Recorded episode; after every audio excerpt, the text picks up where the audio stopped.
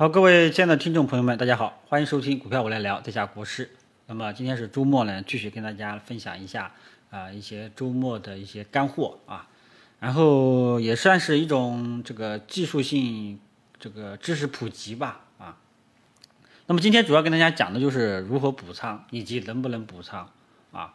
呃，补仓呢是很多股民朋友都喜欢干的事情啊，尤其是被套的时候。其实补仓呢，呃，本身来说啊是不支持的啊，浮亏补仓本来是不支持的啊，就跟大家以前说做 T 来减少一些损失啊是一样的性质。做 T 其实是一个伪命题，浮亏补仓嘛还可以考虑一下。做 T 加零啊，这个低位今天 T 一下，那么明天就走啊，其实这个是个伪命题啊。以前我跟大家讲过，我很佩服。呃，开发出做 T 加零的这种这种人啊，这个基本上嗯都是给证券公司打工的，提高手续费的啊，所以 T 加零呢还是尽量大家没事就不要去做了啊，本身就是个伪命题。那补仓呢，其实还可以考虑，但是补仓呢也讲究啊，也是一个非常讲究的一个东西啊。本身你就是浮亏啊，你还是补仓，其实是有一种。本来就是一种坑了，你还要去填坑的这种感觉啊。那么怎么样补仓能够实现最好的效益呢？啊，这里呢就是啊跟大家讲一下啊，想讲一下。那么补仓必须要面临两个基本的条件啊，也可以说是原则。首先，你手中持有的股票有明显的止跌企稳的信号啊，记住，要是有明显的止跌企稳的信号啊，并不是说哎呀这个。过去两天没有跌了，哎，我能不能补一下？不是的，这个不算啊，一定要有那种长期的震荡助理的这种感觉啊，有多次下探，比方说某只股票啊，一直跌跌跌跌跌跌到啊五块钱，耶，第一次跌到五块钱反弹了，第二次跌到五块钱又反弹了，耶，第三次跌到五块钱好像又跌不下去了，这个时候就叫有一种明显的止跌企稳。这个呢，还是多少考验一下大家这个呃技术分析能力的。第二个条件就是大盘要整体向好啊。如果说是熊市，大盘是一直是维持熊市这种背景下，你千万不要去补仓啊。大盘只有说整体走出向好的时候呢，你可以补一下，可以补一下啊。因为为什么呢？嗯。嗯，如果说大盘整体向好，市场氛围呢就比较好，那场外资金呢就会进来啊。场外资金一进来，很多股票都会涨啊。如果说市场是很弱，呃，大家都会跑，你知道吧？你这个时候补仓呢，就是真的是填坑了啊，坑中之坑啊。所以说这两个条件大家一定要记住。第一个就是你手中的个股必须有明显的止跌企稳这样的一个信号啊，或者说有反转的信号。第二个就是。大盘的各个大盘指数啊，它的趋势一定要整体向好啊！你千万不要说，哎，大盘明显在下跌趋势当中，你还要去填空，这个就有一点呃风险了，这个相对来说就风险比较大了。所以说这两个点大家记记住一下。然后这里呢还有一个禁忌啊，就是越跌越买啊，很多股民朋友都喜欢干这个事情啊。如果说是呃，牛市背景下，你越跌越买，我还支持你啊。牛市呢，咱们就是呃回调上车嘛，这是正确的。但是熊市，你要是越跌越买，你就是逆势接刀子啊。所以这点大家要记住，千万不要在明显的下跌过程当中，你越跌越买，一直补到满仓，后面你会很受伤啊。好了，然后后面就再跟大家讲一下怎么去补仓。那么，呃，基本上我这个归了一个类，归了几个类啊。大部分能够补仓的股票，它有这么几种情况啊。第一种就是股价，你本来你持有持有的股票好好的，对吧？突然间出现了个崩盘式的暴跌，公司基本面出现重大利空，连续性跌停，对吧？出现这种崩盘式暴跌，这个时候你千万不要这个呃盲目的去补仓啊。这种情况下呢，一定要等到它，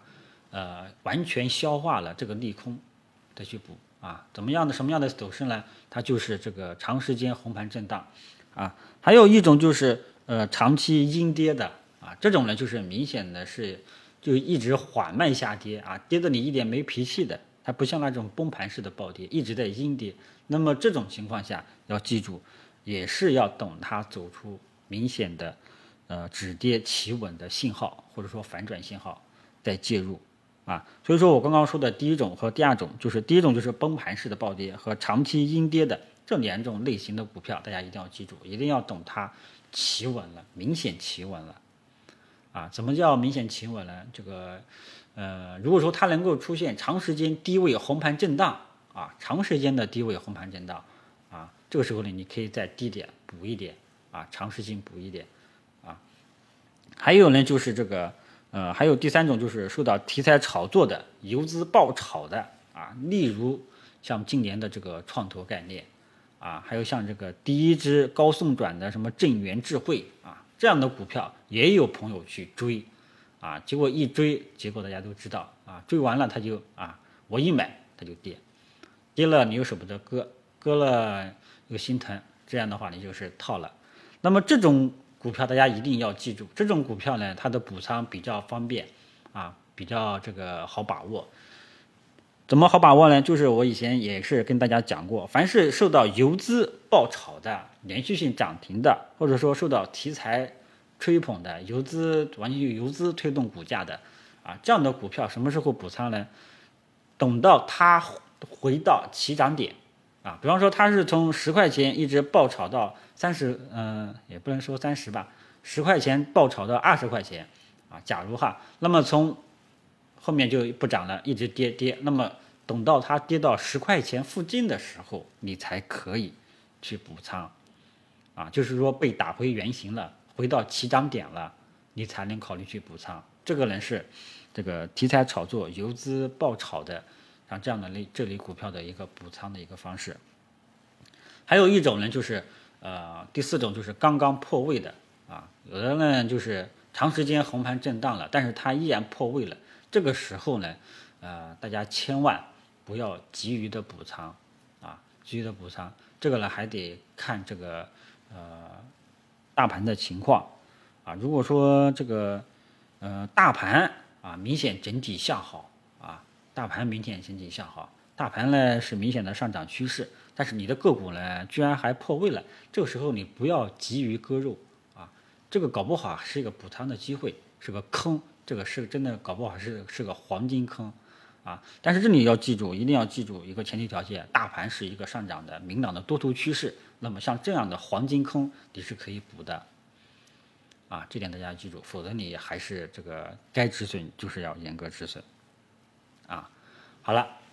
这个关于补仓就跟大家说到这里。希望大家呢以后记住，千万不要盲目的补仓，一定要满足两个先决条件：第一个，你的持有的个股走出了明显的止跌反弹的信号啊，明显的止跌企稳的信号，你才可以考虑去补仓。第二个条件就是大盘整体趋势向好，它有明显的上涨趋势啊，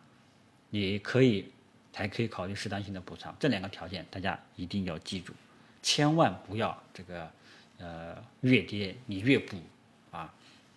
好吧？那么今天呢就跟大家说到这里，希望大家以后在补仓的时候千万不要随意了，千万不要随意啊，而且补仓的时候也切记一次性补满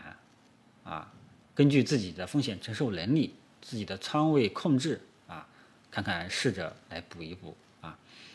那么说到最后啊，其实补仓也是呃下下策啊，也是一个下下策，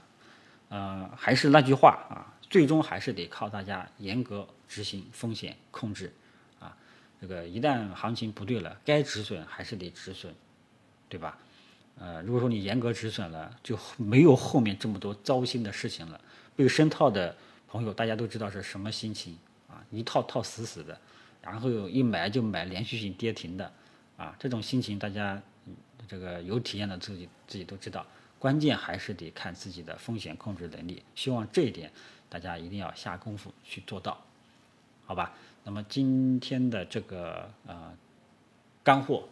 或者说这个呃操作知识普及啊，就跟大家说到这里，谢谢大家。